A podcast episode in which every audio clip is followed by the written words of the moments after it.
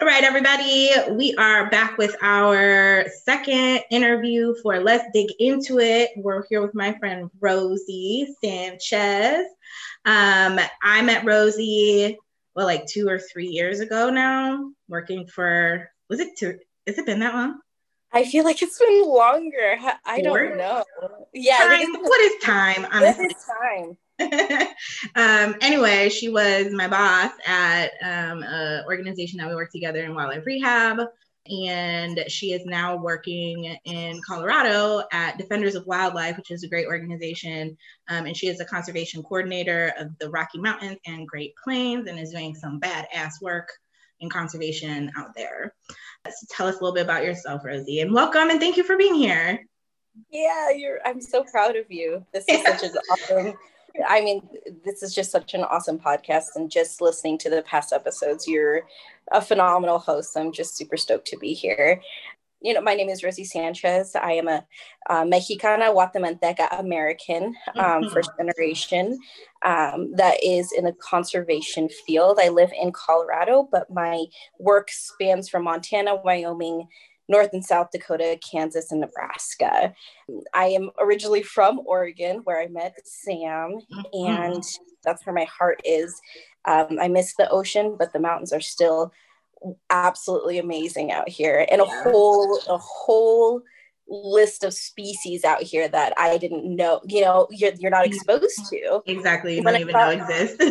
I, when I saw blue jay for the first time in Colorado, I freaked out and people around me yeah. were like, that's just a blue jay. It's like, that's yeah. not just a blue jay. They're beautiful. They're beautiful. And like, I like I always think about this this time of year because like in Ohio where I'm from the Cardinals everyone's posting pictures of like the red male cardinals against the white snow and I'm like I've never seen a cardinal in like the 7 years that I've been out here and I never will again like maybe mm-hmm. once in that rare opportunity but anyway I would love for you to to talk about what Defenders of Wildlife is and what they do. Yeah, so Defenders of Wildlife is a, um, a conservation organization focused on wildlife, the preservation and conservation of wildlife and wild places. So, Defenders is a national organization, so we're headquartered in DC. We have field offices in the Northwest, uh, the Rocky Mountains and Great Plains, California, the Southwest and the Southeast, with staff, you know, scattered across all of the country with different focuses. So, me living in Denver, once again, my my range is from those different those different states but work with different colleagues in all the other states for like joint projects like in the uh, north cascades grizzly bear recovery same in montana you know? There's different there's different projects that overlap.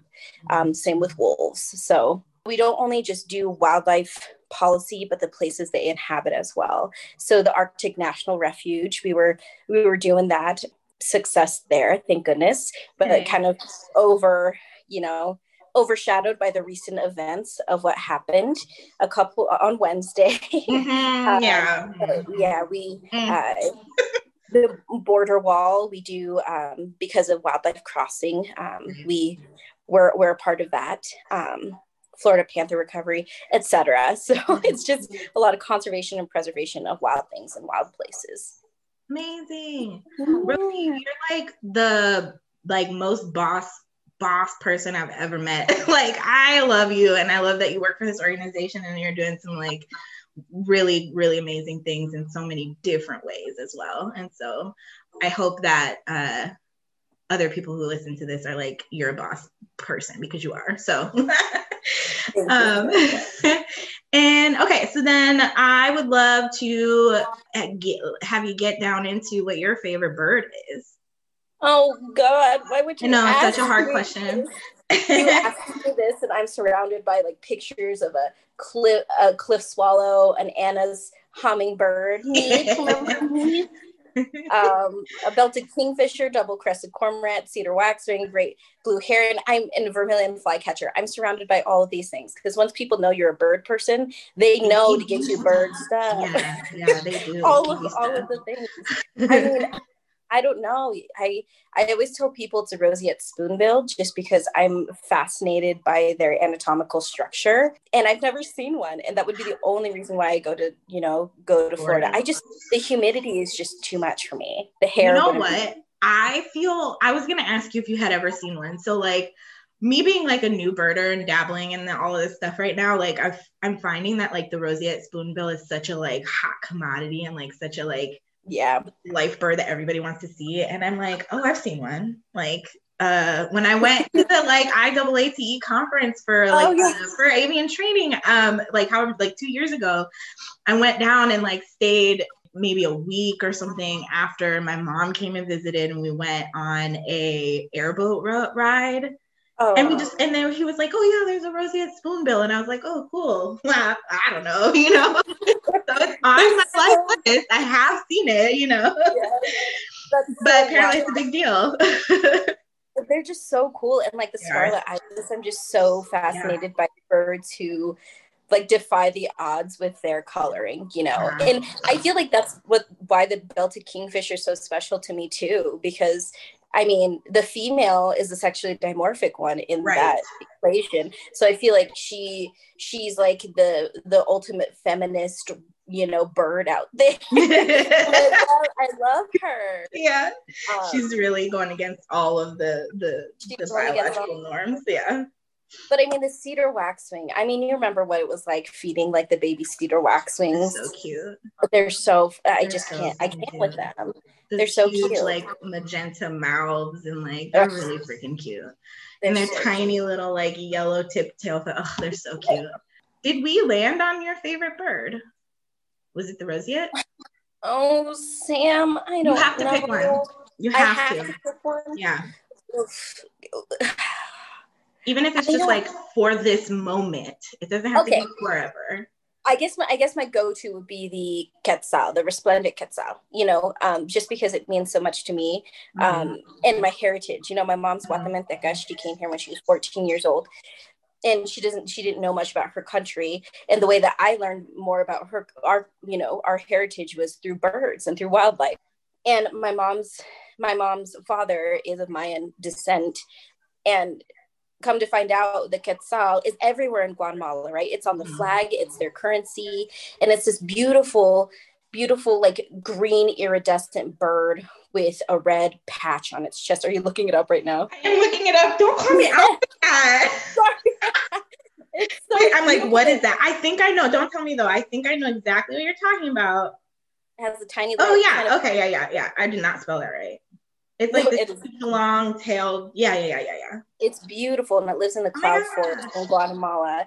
And it's it's said that the um you know Tecun Uman, the last chief of the Mayan of the Mayan people, when he when he uh, was struck and died, uh, the Quetzal was flying above as kind of like the spirit guide of the people. Um, and he was all green, you know, at that time. And when Tecun Uman mm-hmm. died, the Quetzal fell out of the sky and onto his chest.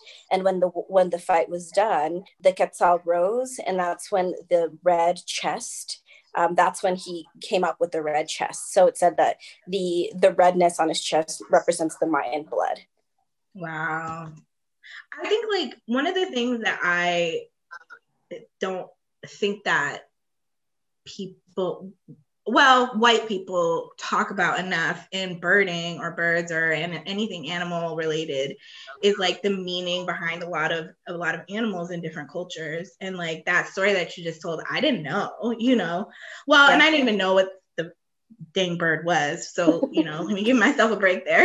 But but like but like for real i know like a lot of people post about that bird. Like there's pictures out there. I've seen, you know, people go that, you know, to on birding tours to see this bird, but then when they post these pictures, they don't say anything about the cultural relevance of it to the place that they went to see this bird, you know.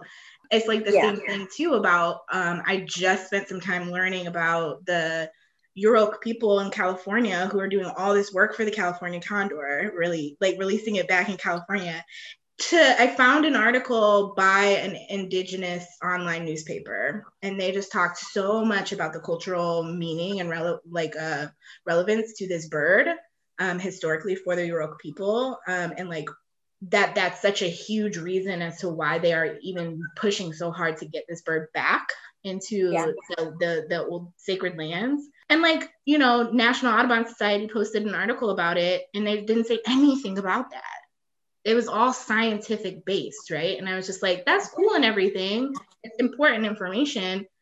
But like if you're gonna talk about the Yurok people, like talk about why they're doing it, you know? Yeah. It's so annoying. It's just I don't know. I I don't know. It bothers no, me. I think that I think that you're right. I think especially in the conservation field, the separation from soul and mm-hmm. science is very apparent mm-hmm. um, because there can be no you know variable when it comes to their findings and i, I understand that you know being a scientist and all but it just uh, at what point do we actually look back and say hey the reason the reason why i'm doing this is because my soul calls to it right the reason right. why you and I both love birds is because our soul calls to it yeah there's a lot of amazing and fascinating scientific things like about the you know the belted kingfisher right. why is it like that you know right. um but ultimately it can all translate into why our soul craves to be around them right um, that's why people get into these fields in the first place right you know exactly. it's not yeah. it's it's not architecture you're not like having that brain you know what I mean? You're not like, oh, I'm gonna build this thing that needs to be 90 degrees and do that. You know what I mean? You're getting to animal fields because you're like, oh my God, I love animals, you know, I want to protect them. And then at what point do you lose that?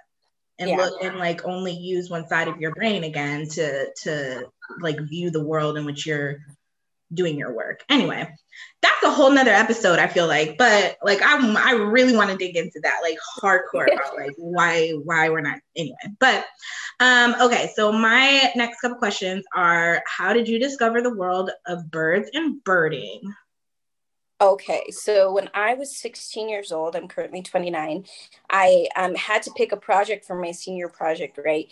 And since I was 11, I knew that I wanted to be a zoologist. But I grew up in, you know, central eastern Oregon, where the population was 9,000 people. Um, mm-hmm. there were no zoologists out there, right?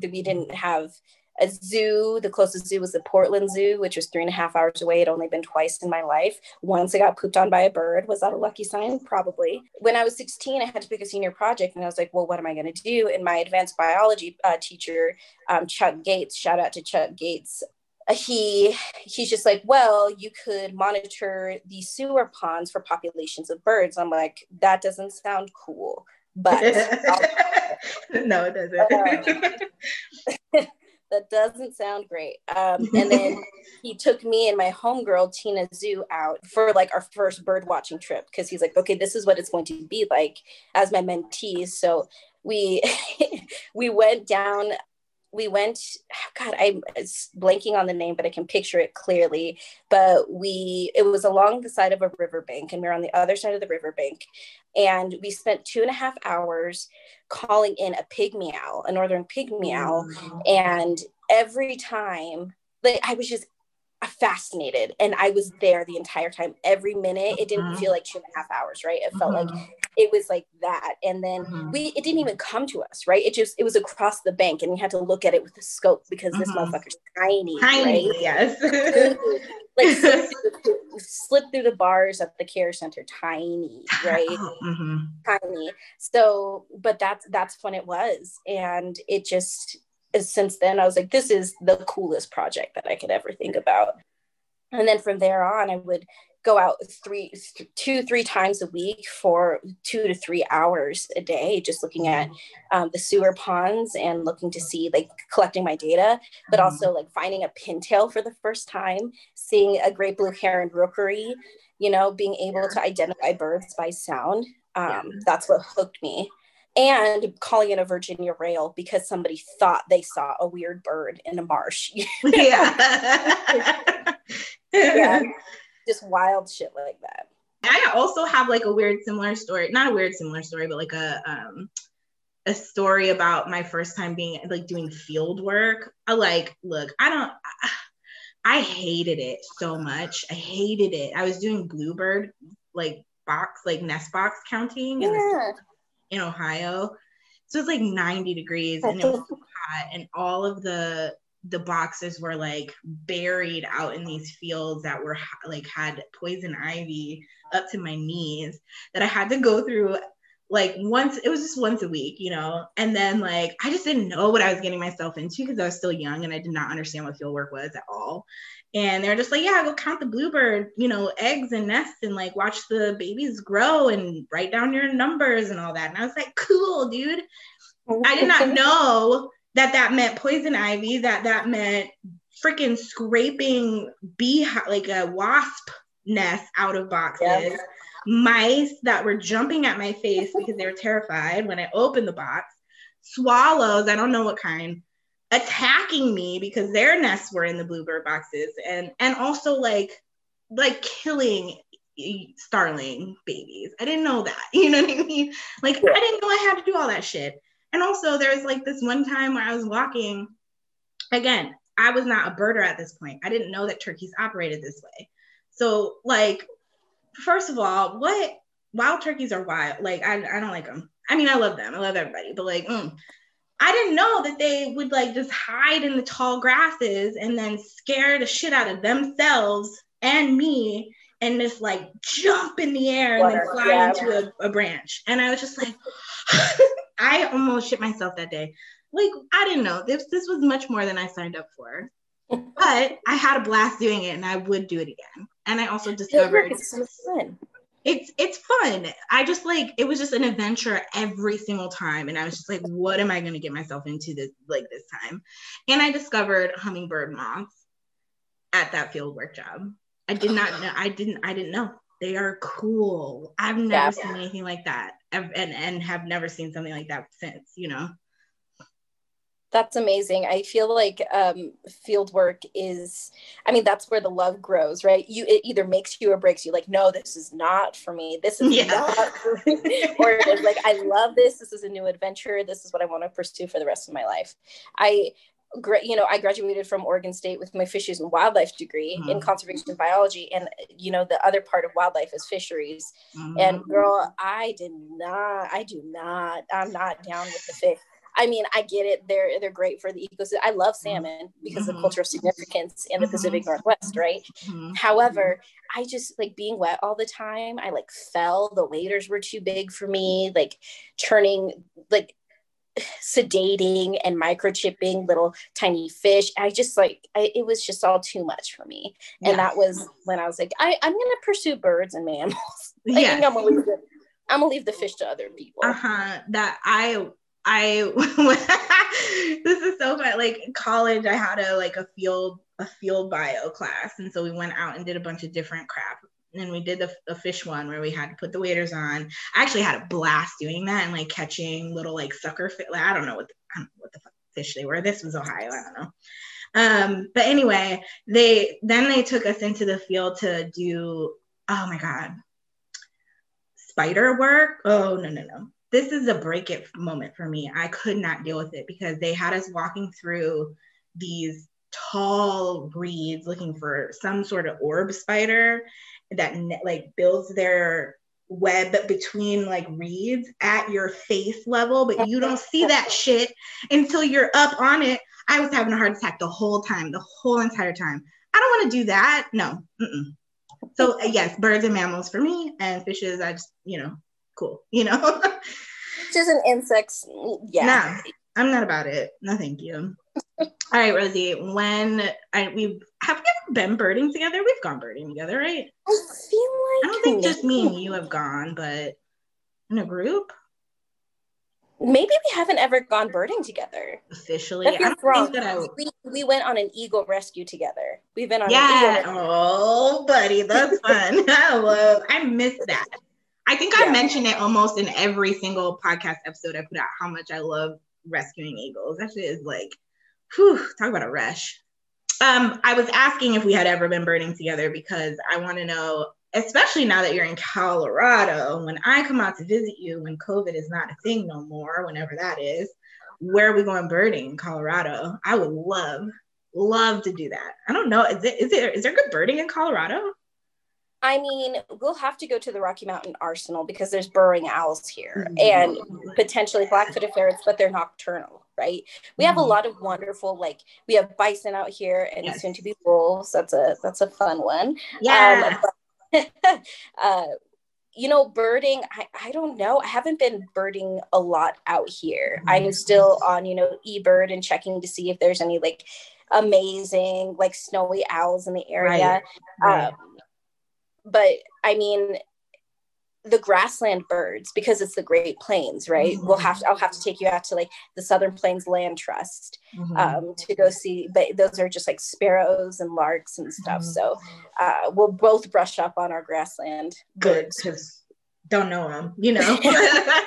Back home in Oregon, you I mean, you go to where my my spot is, you know, Sauvie's. That's that's I love it. That's the I place. love it. Well, next time you're back out here, we'll we should do that. Yeah, I think that would be that would be amazing. Anyway, um, okay, so what is your best birding story? It doesn't even have to be like um a cool bird that you saw birding, but like even a rehab story. I consider that birding, whatever. Yeah. Oh, okay. I mean, one of the uh, most amazing experiences that I'd had was when a PEFA came in, a peregrine falcon mm-hmm. came in. Um, and it's a big deal around those motherfuckers. Mm-hmm. I'd never seen a morph like this before. It was orange. It was an orange morph, and I was like, "This isn't a PEFA. Like, what is? What the hell is this?" So it kind of got it's it's two stories. But when I came in that day, and everyone's like, "There's a peregrine falcon here there's a peregrine falcon here the lights were down in the main room you know no one was allowed in there until you know who showed up mm-hmm. um, mm-hmm. and when when we got the opportunity to go in there it was so wild to see the reaction of the peregrine falcon. Just so it was like holding itself in the noblest of ways in the most mm. noble ways. And when mm. the door opened it was just calm. And it was so weird because lacey was just like you bow to them right? I forgot who told me to bow to them. Um, but this peregrine falcon like bowed kind of put its head down, like bowed back, and was easily handled from then. It's yeah. just like you show me respect, I show you respect, and it's just it's just wild to see. And then the first time I saw Peregrine Falcon was coming from the northeast side to no the north the north side of Portland to the northeast side on the Fremont Bridge. Mm-hmm. And I saw because there's nesting peregrines underneath that bridge. Mm-hmm. And so I saw a peregrine falcon like as I'm coming into Northeast Northeast, and it was just wild to see. I was like, it's just hanging out there. Like it's not a big deal. Yeah, but it is a big deal. But it is a big fucking deal. like they don't know that it's a big deal, but we know that it's a big fucking deal it's to see peregrine. yeah, peregrine so, are are cool. I didn't know an orange phase or morph, not phase, but it's like a weird, like beautiful burnt orange morph, like a um, Cooper's Hawk orange kind of chub, yeah. like that. Oh, yeah. Wow. It was it was wild, but it was so beautiful. I never and I was just like, this isn't this isn't a peregrine falcon. This can't be a peregrine falcon. Look at that morph. And did it get released? Do you remember? I believe so. I'm not I'm not 100% sure though of that one because it's like high profile and so us plebs weren't allowed to know much about it. Sure, I'm sure, I'm sure. Yeah. Okay, what do you not like about birding? Um, how exclusive it is. It's so exclusive. It is I like know it's become some weird like like freaking club. I don't know. It's weird. I don't like it. I mean, it, to see another person of color out birding when I'm birding is like finding gold. You it's know? an anomaly. I know. I've never, I've never randomly had that happen.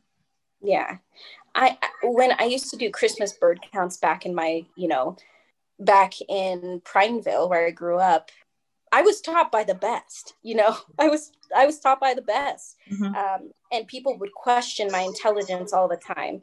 And now I don't know. And obviously, I'm birding with like older white birders, right? And so I don't know if if that that lack of faith came from my age or mm-hmm. from who I am, how mm-hmm. my me being a Latina. So yeah. I, I don't know. Um, and also, I hate it when people are when you know it's it's easy to be a hiker. I'm, I'm not going to say that because hiking is hard, but yeah. it's easy to have an activity like I'm a hiker or I'm a mm-hmm. climber. But when you say like I'm a birder, it just like doesn't make sense. Like there's still shock on people's faces when you're like, I occupy that space in the outdoors. Yeah. You know, it's yeah. just still still not and it's not accessible. Like you still have to have binoculars. You have to know where. You have to navigate all these different applications. Like what about accessibility you know? Mm-hmm. there's not there's not a lot of that intertwined into birding. There's also like this this level of romanticism around uh, traveling for birding as well yeah. that really downplays the types of birds that you can see just around where you live, even if you are in a high rise apartment downtown or something like that, you know, or in like a really, really urbanized area where there's maybe not a lot of greenery, you can still see some really cool birds and and this romanticizing of like even traveling like like I do that I'm grateful to be able to do to Sauvies or to Ridgefield or to the coast there's a lot of like uh, that's the level of birding that you need to do to be knowledgeable or to be a good what quote unquote good birder or to see quote unquote good birds you know as if like the crow family in your neighborhood isn't super awesome and funny and like give you entertainment every day all day you know like what like i don't get it. Um leave it on corvids. Like leave them alone. They're just mad because they're smart as shit and they're probably smarter than them. You know like but yeah i i agree. It's it's very elitist. Um it's very uh as i've said multiple times it's this idea of like you got to catch them all like pokemon like and that's where i think this level of traveling for birding come like comes from of like needing to have this like super complete life list and like if you don't have that then you're not like the very best birder and it's yeah. just like how how odd of a mentality and absurd of a mentality and then also that what does that do for like these these young kids of really any color, but specifically brown, black and brown kids who do not relate to that and cannot relate to that sometimes, you know, but they yeah. want to learn more. I don't know. It's just so I agree with you no you're right. And you know when you see uh, different organizations that are surrounded in you know the conservation specifically for birds uh, you get the adult um, education programs that cost and these trips that are offered right at like discounted rates if you're a member but they're still like four grand 5 mm-hmm. grand require you to have a passport. It's just mm-hmm without without knowing um, subconsciously limiting the accessibility to different people and especially to people of color. But that's just that's just what it is you know i guess. But here we are people like us. Here we are.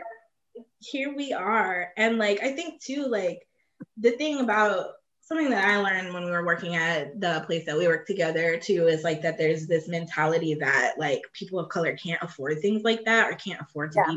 be big donors, you know? And I'm just like, what, what? No, that's not even true. There are plenty of people of color out there who are wealthy oh, yeah. and want to give and have money to give or have money to travel like that. You as a as an organization are operating in whiteness and racism because you're not looking for those people because you're assuming that they can't and that like was like a, because we're always learning our you know as people of color we're always on our journey of, of undoing whiteness in ourselves right yeah. and so when i like heard that facility that organization talking about like the ideas of reaching out to people of color for donating, but it was in this way of like, they're not going to be big donors. I was like, wait a minute. I, I know some wealthy black people out there. Like, you know what I mean? There's some rich ass motherfuckers out, out here that like have money to blow and you just don't. Anyway, it was just like such a, it, it was like a, another, I always say like in my journey of learning, um, and unlearning that I'm taking like these rose tinted glasses off, like these different shades, yeah. you know. Um, it was just one of those times where I took one of those layers off, and I was like, wait a fucking minute. And then you see much more. You see more and more and more about how shit operates, right? Oh but yeah.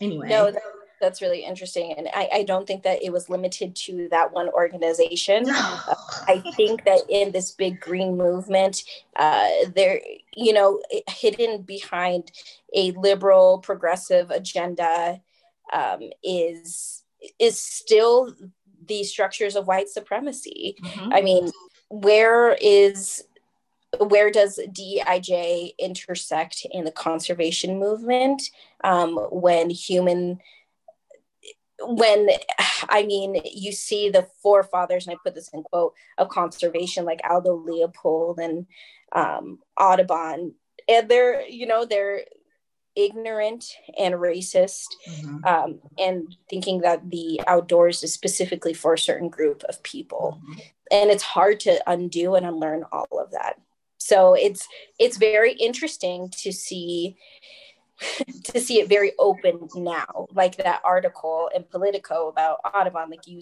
you were talking about and rightfully angry about mm-hmm. um, in episode seven or was it six i think it was seven it, it it's all falling down, right? This mm-hmm. everyone there these rose tinted glasses are coming off. It's um, it's exposing whiteness and the conservation movement for what it is. Um, just a direct mirroring of what we have in society today. Mm-hmm. And that it's like you can't you can't.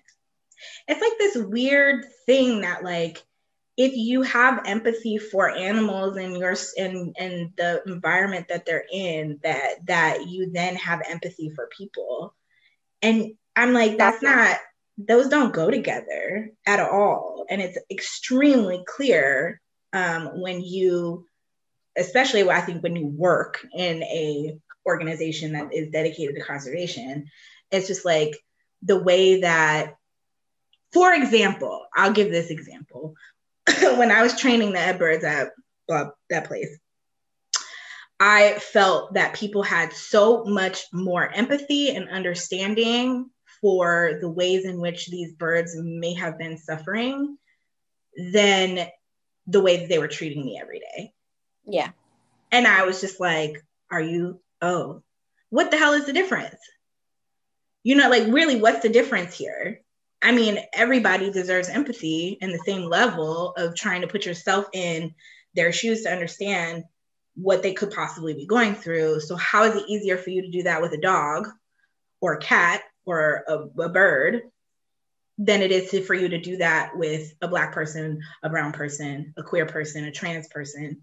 You know, I don't yeah. get that. And so it's just, it's, it, I don't, I feel like that's what happens when people get into this like a, conservation movement or conversations around animals and stuff like that is that, that because people have empathy for that, they naturally will have empathy for the plight or struggle for people. And it's just not true you make a really amazing point sam and i it's something that we live live through every day right in um, you as a black woman me as a latina woman brown presenting it's very uh, it's very interesting to see people who have love for the environment or love for animals completely disregard um, the love for different people who do not look like them and sit in in that space of difference. It's mm-hmm. I don't know what to call that, but literally, I can tell you that a lot of my time is spent trying to navigate that, mm-hmm. navigate how, where where the missing link is because I don't understand how you can care so much about this but not about other people. Like, listen, people suck. Like, people fucking suck, right? But at the same time, like, it's the people are beautiful, um, and that's how you build community. Um, so I just when if you figure it out, you let me know how how that can translate and how how that no. How I don't know. And then I really feel like I really I want to talk soon about and this is me digressing away from all these questions I have for you, but we're just chatting. Um I really want to get into soon. Um I'm gonna put out an episode around how this idea, how the historical uh racism with you know, Audubon and then birding coming from there and the act of birding and conservation really um, has affected the way that specifically I think white elitist birders look at birds species and how their racist views translate onto how they see birds. For example, how we look at and and talk about the idea of invasive species and then what then comes from that is this idea that there's so much hate for you know a european starling but like to the point where people are illegally killing them like so much hate for one bird because somebody said it was non-native invasive just labeled it that way. But you love birds but you don't have any any empathy any understanding or any like uh uh like love for how beautiful starlings are. And then do you understand that white people brought them them over here in the first place and now they're a problem? You brought them over here but now they're a problem. Yeah.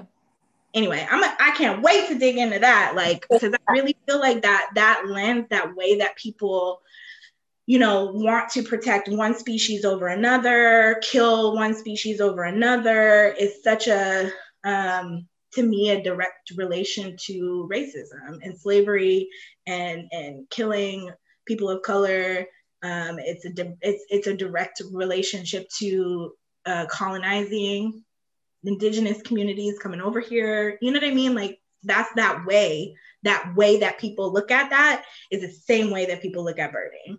It's it's funny that you say that because I, I was thinking about this the other day, and um, about starlings specifically. Is like god starlings are the rats of the sky. They're coming they're pushing all of these native species and they're you know making that native species don't have homes to be in and their habitat is degrading. I was like what? Who the fuck does that sound like? And i'm like i sound like mm-hmm. fucking donald trump when it comes mm-hmm. To and i was like who the fuck am i you know that it's and it was puzzling to think of it like that because once again um, like rooted in science um, and grew grew up birding but mm-hmm. damn that had that made me stop and think like wow mm-hmm. this, uh, this is a direct mirroring of what we're like seeing in society mm-hmm. and there's just like i mean and i again i totally understand the the science behind why starlings are considered invasive species because they do yeah. they do do damage. Like i get that. I'm not knocking out i'm not saying that that's not important. But what if we actually took what we let's bring it back to what we were talking about earlier. What if we actually took our soul back into science and the way that we look at nature and just look at it a little bit differently because nobody is making us continue to view shit in one way. Nobody is forcing us to do that. Nobody is forcing us to continue to hate and kill starlings because they have succeeded in wonderful adaptation skills, you know? Yeah. Like uh, nobody's forcing us to do that. And so what a wonderful world it could be if we understood why they are problematic and worked around that in humane ways and tried to, you know, fix that for everybody so that everybody can coexist. Yeah. And not it or, but and understand that they're beautiful, they're wonderful mimickers, they're, you know, they're great at, at adapting, like the skills that they have to just eat anything and be anywhere. That's wonderful. And that they should be included on our life list. Yeah. As birders, you know? Yeah. But I just think that that would be such a wonderful world to live in if we could do the that and consider both options instead of just living in the one way of viewing things. Yeah. But anyway. and the, I think you said it beautifully, like the coexistence of it all, because they're not going anywhere. They're not. They're no. not where are they? No, they are not. Um, and so instead of you know adopting them as this invasive, territorial, aggressive species, why don't we try to learn about their benefits why don't we try to coexist um, and see how we can how we can live with them yeah because mm-hmm. mm-hmm. they're not fucking going anywhere they're actually Nobody. their numbers are increasing rapidly so like yeah. you got to deal with it any advice for baby birders specifically baby birders of color specifically any you know latinx birders that are starting out Ooh, I say find a mentor connect within your within the community there's a lot of different connections like i know when i was growing up the boys and girls club mm-hmm. um, and latino outdoors wonderful green latinos you know there's there's a lot of different latinx um, as well as black and native american mm-hmm. um, and asian american uh, specific outdoor groups out there mm-hmm. that want to get more poc out in the field you know mm-hmm. out outdoors and mm-hmm. learning what they want to do you know. I uh, growing up i i never had the opportunity to go climbing or you know i was introduced to bird watching by an old white male you know. But how beneficial would it have been to see an older latina in that role you mm-hmm. know? I'm not knocking my mentor because i was very very fortunate but i I see that now and how I long to see a woman of color in a position of power where I am right now, you know, mm-hmm. just to see that I can do it, you know. Mm-hmm. So I say get involved with some of your BIPOC focused outdoor groups. Um, Facebook um, and Instagram are a great way to do that, or just reach out to like, you know, to some um, person. Yeah. yeah. And if you need help, you know, getting there if you need a mentor I, I'm no expert whatsoever, but I do I do love the birds, and I'm happy to always talk about birds with people.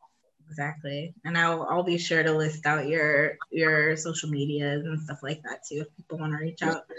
Um, and I do want to say also, Rosie, you are that Latino woman in position of power right now. Oh no! I know you want up top more, but like I'm just saying for for the work that you do for young young Latino women, like you are that role model. You know, you are. I appreciate that. I've been learning yeah. on on letting it land. So I'm going to just say thank you. Let that take it, take it. and I will say the same thing for your for you as well. This what you're doing, the outreach that you're having with this platform, and just your desire. I remember talking about it. You know, yeah. you talking about it. You know, and then this coming to fruition and just like the immense support that you have behind it um, is just amazing to see. And there's no doubts in my mind that you would accomplish it a lot of doubts, but so thank you. I appreciate that for sure. it's hard to put yourself out there the, the way that I am for sure. But um, anyway, I appreciate that. Compliments all around. um, okay, so this is my favorite part of the interview. We we kind of already have been digging into a bunch of stuff, but oh, yeah. this is the the part of the let's dig into it series where I love to give our the the the guests that I bring on the floor to essentially bring up whatever the heck they want to talk about. Could be about birding, could not be about birding, could be about anything. And we will dig the hell into it. Yeah. What you got for me? Oh, girl. Well, girl. it's hard because there's so much. I mean, you know, when we were together, we dug into it for like three and a half hours while getting eaten by mosquitoes. Yes. You know, talking about white supremacy when some dudes just with that just went golfing, white dudes were just golfing right next to us, just talking loud about it, you know? Mm-hmm. Mm-hmm. I want to talk about how people of color are in a position of power right now, especially in Big Green, to make a difference. Um, I do feel like it is our time mm-hmm. and the world is watching. I feel like our presence is, and this might sound very um, crude, um, but I feel like our presence is currency to these brain, big green organizations that are adopting DEIJ as part of their mission statement, their job descriptions, and their strategic plans. I I sincerely feel like the tides are changing. And what I can say to these big green organizations is we're coming for you. Um, we've been here all along. Mm-hmm. You just wouldn't let us in. Mm-hmm. And now you have no choice. Mm-hmm. Yeah, we can dig it. I um, look this. I'm I'm ready for this one because this is like this is one of the things that I didn't quite expand upon in my last episode about National Audubon Society. Yeah. When I was calling in the founders of Black Birders Week, because that that I think what you're talking about is uh, the the Black Birders Week movement is like a, a perfect example of yeah. of power that people of color hold right now, especially within this birding community, um, that then transfers out into those big green organizations that you're talking about. Because that that shift that changed the game for a lot of people. That connected me with a lot of, of birders of color who have the same passions that i do both within conservation birding natural space love as well as the social justice behind all of it. Mom don't call me right now. I'm getting into it.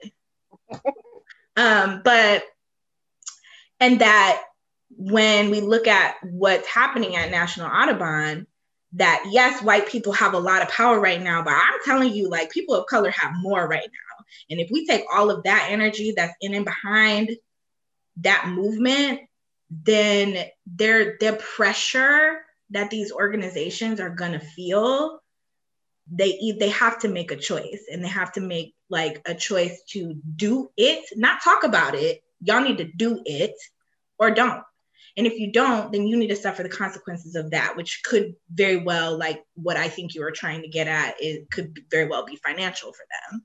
Mm-hmm. You could mm-hmm. lose donors, you could lose, you know, the support that you that you need to function as a nonprofit if you are a nonprofit. Um, because people really aren't down with this shit no more, you know, like sorry, sorry, not sorry about it. It's accountability, mm-hmm. right? I don't think uh, I mean, we're seeing it right now. Whiteness has had a history of not being accountable. Mm-hmm. Um, and I think right now we're in that position to hold people accountable. Because once again, because we're not going anywhere. I, it's it's funny because I talk about this all the time, and when it comes down to it, it's just keeping these people accountable and letting them know. And when I say these people, I'm specifically targeting people in leadership positions that are white and are refusing to give up power or mm-hmm. share power because whiteness is surrounding them and it's a disease they have to get through. Like if they make space for people of color, then they lose some sort of power. That's not it. We're not asking for your and I, I sincerely wonder um, in the plight to be quote unquote more inclusive with these organizations. Is it, it are these trainings just to make the white people in these organizations more comfortable with our existence in this space? Or is it to amplify underrepresented voices? Woo! I knew he was gonna get into some shit. That's the that's the question. I've never thought of that before, and I am very very uh, prone to think the former. Yeah. I think that when when companies hire DEI outsiders to come in and, and do consulting with them, half the time the the ways in which the those those companies go about talking about DEI is traumatizing for people of color. Every yep, moment, the people of color have to do so much work in the room to help, even if you're not verbalizing or having a conversation and, and, and reliving your own trauma, you're sitting there basically as with like a microscope on you because all of the light sheds on you when that stuff comes up and people white people start looking to you to answer their questions and and or hold their emotional space while they basically are being told that they're ter- terrible people you know what i mean? Like and i know when you know um when the organization we worked at went through all of that training I was literally telling one of my friends about this experience, like the mandatory initial DEI thing that we had to go through, which was at the facility pre COVID times flow. Um, it was maybe a handful of people of color and the rest of the people were white from various different organizations and the the, the powerpoint the the activities that we had to do were harmful they brought up all of the shit that we already know in, in terms of history in a video where they were like talking about Emmett Till, they were showing people getting hung from trees to like force empathy out of these white people. But I'm sitting up here crying my fucking face off, surrounded by white people being really uncomfortable because I already know this isn't a history lesson for me. This is like an emotional, this is emotionally draining. Then I got to sit across from some white stranger that I don't know and talk about my the first time I experienced racism. What the fuck? So look, look, why, what? Yeah. It's not. So to answer your question is, that it is. I personally do not think that it is at all to uplift or get or make way or get these white leaders in these positions to understand how to distribute power so that we can raise up in those in those facilities or those organizations it is to to make white people comfortable with our existence there and to treat us as baseline people. You know what i mean? Which i think is fucked up. And therefore it's not actually doing any work because again there's no accountability outside of the workplace on the the unlearning anti-racist work that these individuals have to do within themselves yeah. first you know? Yeah. It, it's a hard reality to face you know when somebody told me that. I mean a, a couple months ago um, myself and a couple colleagues of color formed a racial caucus at my work um, and i found a lot of solace in that. Um, and that question came up you know what are what are we trying to do here? Is it trying to make white people comfortable with our existence or are we really working or are we trying to navigate a path towards uh, lifting underrepresented voices up and redistribution of power? And when that came up i was like what the fuck and i realized that it's the former. Um, and the absolute emotional labor of people of color in these diversity trainings um, and inclusion trainings. Like we've been through this. Like we've assimilated to just be in this conversation. Mm-hmm.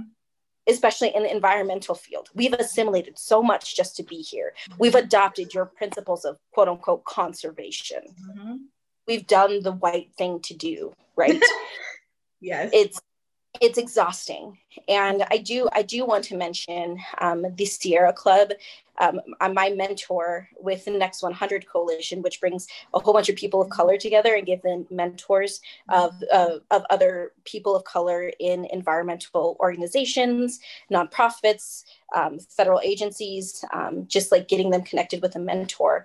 Um, he's in the sierra club he's a senior organizer and he was talking about how the Sierra Club is talking about compensating the people of color in their organization for just for having to go through these trainings. And what leads me to believe that the former is true of getting white people comfortable in these spaces to accept our existence um, is that when our organization was going through our diversity training, we didn't get the option of opting out, right? As people of color, we didn't get the op- opt out. And so that's like we know what racism is. Like you don't have to teach us what racism is. We we live it you know? It's it's just i wonder when the tides will turn and i think they are right now of when people of color are going to be put people of color and people of, with underrepresented identities will be put at the forefront when trying to integrate these new practices quote unquote new practices right? I I keep coming back to this idea of again relying on the white leaders in this these organizations to make that choice. Because yeah. it is up to them because they are the leaders right? Which is just too much power. That's too much power for them to say yes or no to protocol change to even having DEI work and effort done to being the ones to decide how and when to put us in the front. I, feel like not relying on that shit is our best option. And I say that because one of my friends is working, which you know her, but I'm not going to say her name yet just because she's not fully there yet. Um, but she is basically working on the opposite end of DEI shit and being a consultant for people of color in conservation organizations to learn how to navigate the racism in there so that they don't have to leave. Um, and also to step into your power to learn how to advocate for yourself, um, to learn how to um, advocate for the things that you need and make it happen so that you move yourself up instead of relying on the white people around you to do it for you because they ain't gonna do it. That's really yeah. just how it is, right? And I, she told me that shit, and I was like, yes, like I, instead of working oh. for, right, like I just think that idea is amazing and that it's necessary because we need that support from. She's a woman of color to have that community and that counsel from another person of color to help you remain in your career choice and know that you're not alone um, and so that you don't have to i mean you're gonna you're gonna acquire more trauma but to help you with that like it's not therapy or anything like that but I just like love that idea. And I just, I don't want people, I don't want us to rely on white people to make those decisions anymore because it's, they're, not, they're not going to. And, and, and if they are, we are going to suffer massively at the hands of them trying to get their shit together. I think that that's that's such an amazing idea and i think i know who you're talking about because even this conversation is centered in whiteness right uh-huh. but the conversation that they're having centering BIPOC. Mm-hmm. And what an absolutely in shit insane idea to do, right? I know. Changing the paradigm and just hearing that that that work is being done is just it's it's seeing things the way that hasn't been seen before, and I'm that's mm-hmm. phenomenal. Mm-hmm. Um, because yeah it, this work is centered in whiteness and uh, teaching them about the history that you know bipoc have faced instead of like hey we understand that your organization has inherently racist practices and they're not yet ready to deal with it and check themselves as white supremacists white supremacists and upholding these pillars of it mm-hmm. and replicating it in your organization what do you need in order to survive exactly like exactly. what do you order to survive. That's what it means. Mm-hmm. That's what it means to be taking BIPOC and underrepresented communities to the forefront. That's exactly. phenomenal. And doing it all by our damn selves, you know what I mean? And like not centering whiteness and not waiting. I'm not waiting around for white people to get the fuck together no more. You know, so it's it's ensuring that the trauma stops, uh, hopefully stops, if not learning how to deal with the trauma um, and learning that you are being traumatized. First of all, I love that idea and I can't wait for this person to start that up. Um, I think, and I hope that that catches on and that more and more people will do that because I think that that's the only way for any real change to happen. Because again, to come back to you, to what we are talking about, we have the power right now. And as soon as we get ourselves into situations where we continue to move that power forward and move that power around and spread that power out more importantly to work amongst other people of color they literally will not know what to do. And it will fall. It's currently yeah. crumbling but it will fall. And i it's can't wait. i will be front row center. Popcorn, popcorn and all you know? Oh I, my uh, goodness I, I do want to say, like hinting back on the trauma that you were talking about, that the trauma that the that both you and I faced at the organization that we both worked at um, was detrimental to how we show up in this space now. We mm-hmm. should not have been in a situation that traumatized us for the rest of our lives. I told you uh, I, you know, when we met in person a while back, that I didn't want to be in the conservation field again. Mm-hmm. I was turned off. I ran Yellowstone National Park because I was so turned off by these people, so turned off by conservation in general. And it was another woman of color who got me back into it. Yep. A woman in a position of power that got me back into this, got me back into this. She's like, it's going to be okay. I'm here, you know? And so that's, that's what got me back to my passion because it was there, but it was snuffed out by white people who were too scared to confront their, their, their their own inherent bias and racism and scared of me speaking out against it. Mm-hmm. I am not a quiet woman. No, no, baby, you're not, and I and neither am I. And that and that that literally like that shit scares people, and I think it also scares BIPOC people because I remember this was after you left, and I had gotten into the the Edbird trainer position, and there was a the the getaway thing that we all went on. And that was when they had that DEI group come in and they were asked by this DEI group, to uh, describe that organization with one word. And there were so many people who were like, white, um, white dominated, male, you know, and I and it got to me and I was like, it sounds like this place is racist and y'all can't say the y'all can't say the word. So how y'all doing the work if you can't even say the word? And I said like just like that. And I one of my black colleagues came up to me afterwards and said, I was extremely concerned for you after you said that. And I was like, is that dangerous? Really? It's it's birds. Uh, why am I why is my safety like what? It's birds. What the fuck? Yeah.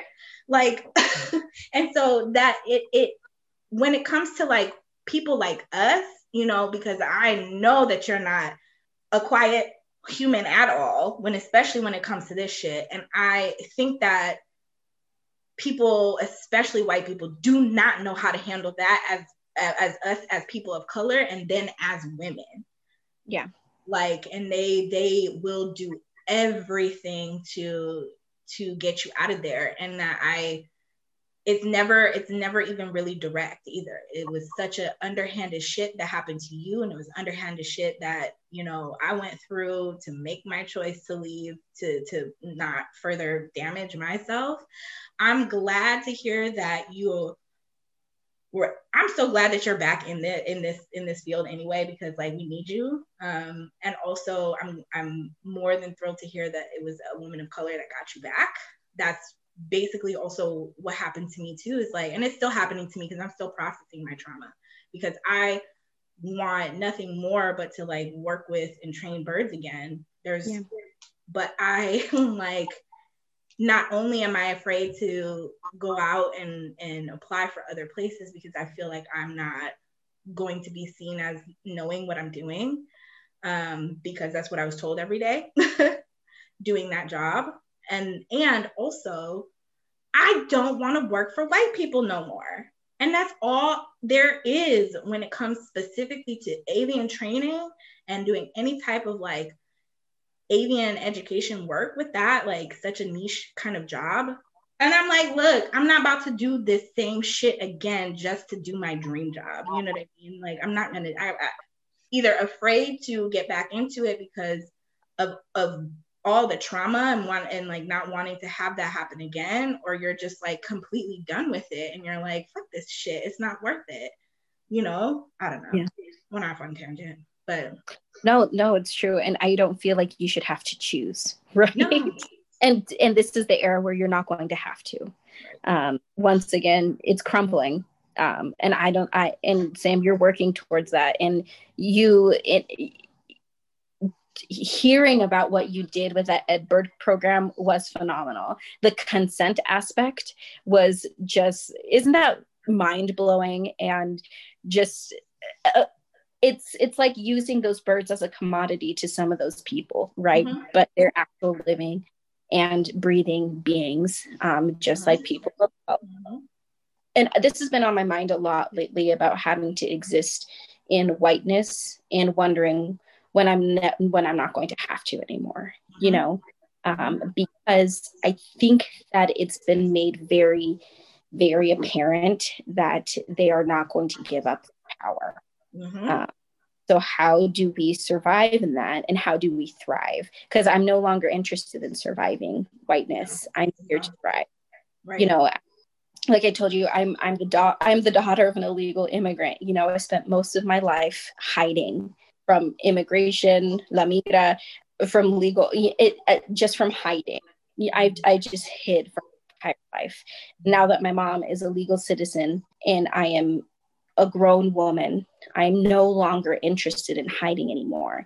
And I'm no longer interested in putting my interests and my safety on the back burner to appease whiteness. Um, I assimilated as much as I could, and it's still not enough there's nothing that we can do. Mm-hmm. So what do we do? What do we do in the situation? I'm going to show up for BIPOC. That's what I, that's what I'm going to do.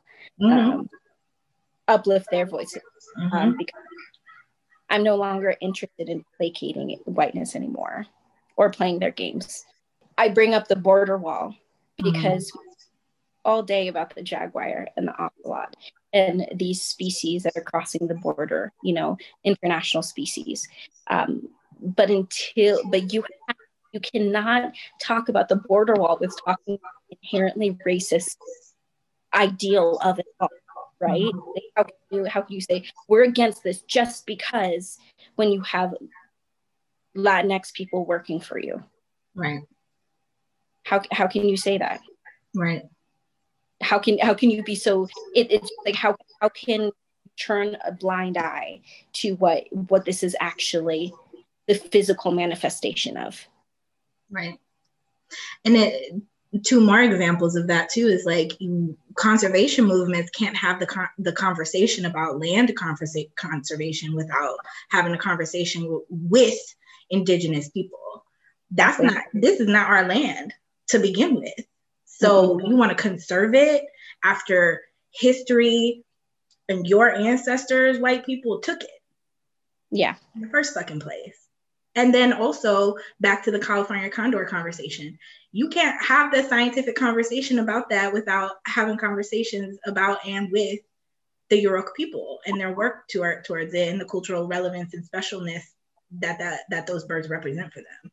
That it doesn't they're they're they don't it's not separate. Like conservation and animals and land is not separate from black and brown and indigenous people it, but white people love to separate that shit. Stick to birds.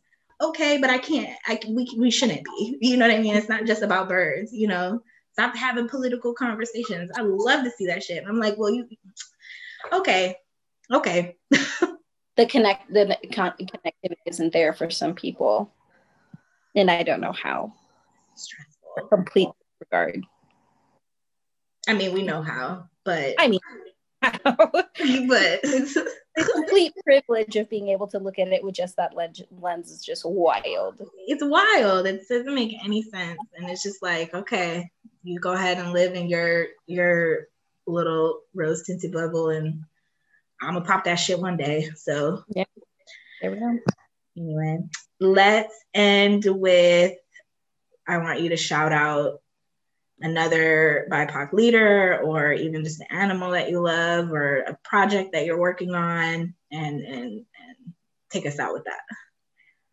So you actually introduced me to the Black and Latinx Birders, um, Birders annual scholarship yes. from the Maryland Bird Conservation Partnership, and I'm all the way the fuck into that. That's yes, me too. It's amazing. So I do want to plug that. And then my homegirl, OG Mama P, who is a Black woman with her master's in fisheries and wildlife. Uh, that I work with as well, working in landscape conservation. Um, she is just a phenomenal um, nature enthusiast and outdoors woman person. Mm-hmm. And plug plug her because she's been a significant. She's just been a significant role model in in this space and uplifting voices. And I, I do want to plug her there as well. Yeah. Do you have um, her social media at all? Yeah, OG Mama P. For Instagram and Twitter or just Instagram? Just Instagram. I, I all right. OG Mama P. I thank you so much for all the things that you do, um, both within your organization for conservation, as well as just just in general for that. But as a woman of color, as a as a Latina woman doing that work, I'm here for that and just all of the the things that you do and that you say and the love and the joy that you spread just as a person. I love you. Sam, I really appreciate you immensely, and I'm just so so insanely proud of you. you make me cry. awesome. Well, thank you so much for being by today. Um, we we'll wrap up with that. And remember, we can always be burdened. Always be burdened.